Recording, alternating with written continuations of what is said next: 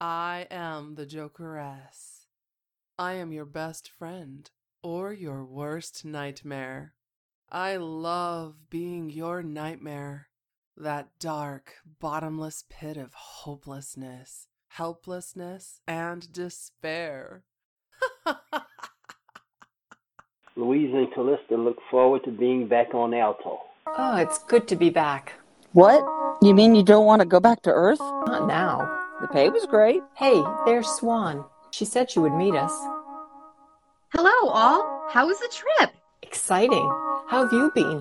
Let's go inside. I want to show you something. Okay. Okay, now we're inside. What did you want to show us? Wait, your eye's glowing. Your skin is glowing. Woman, what the hell have you been up to?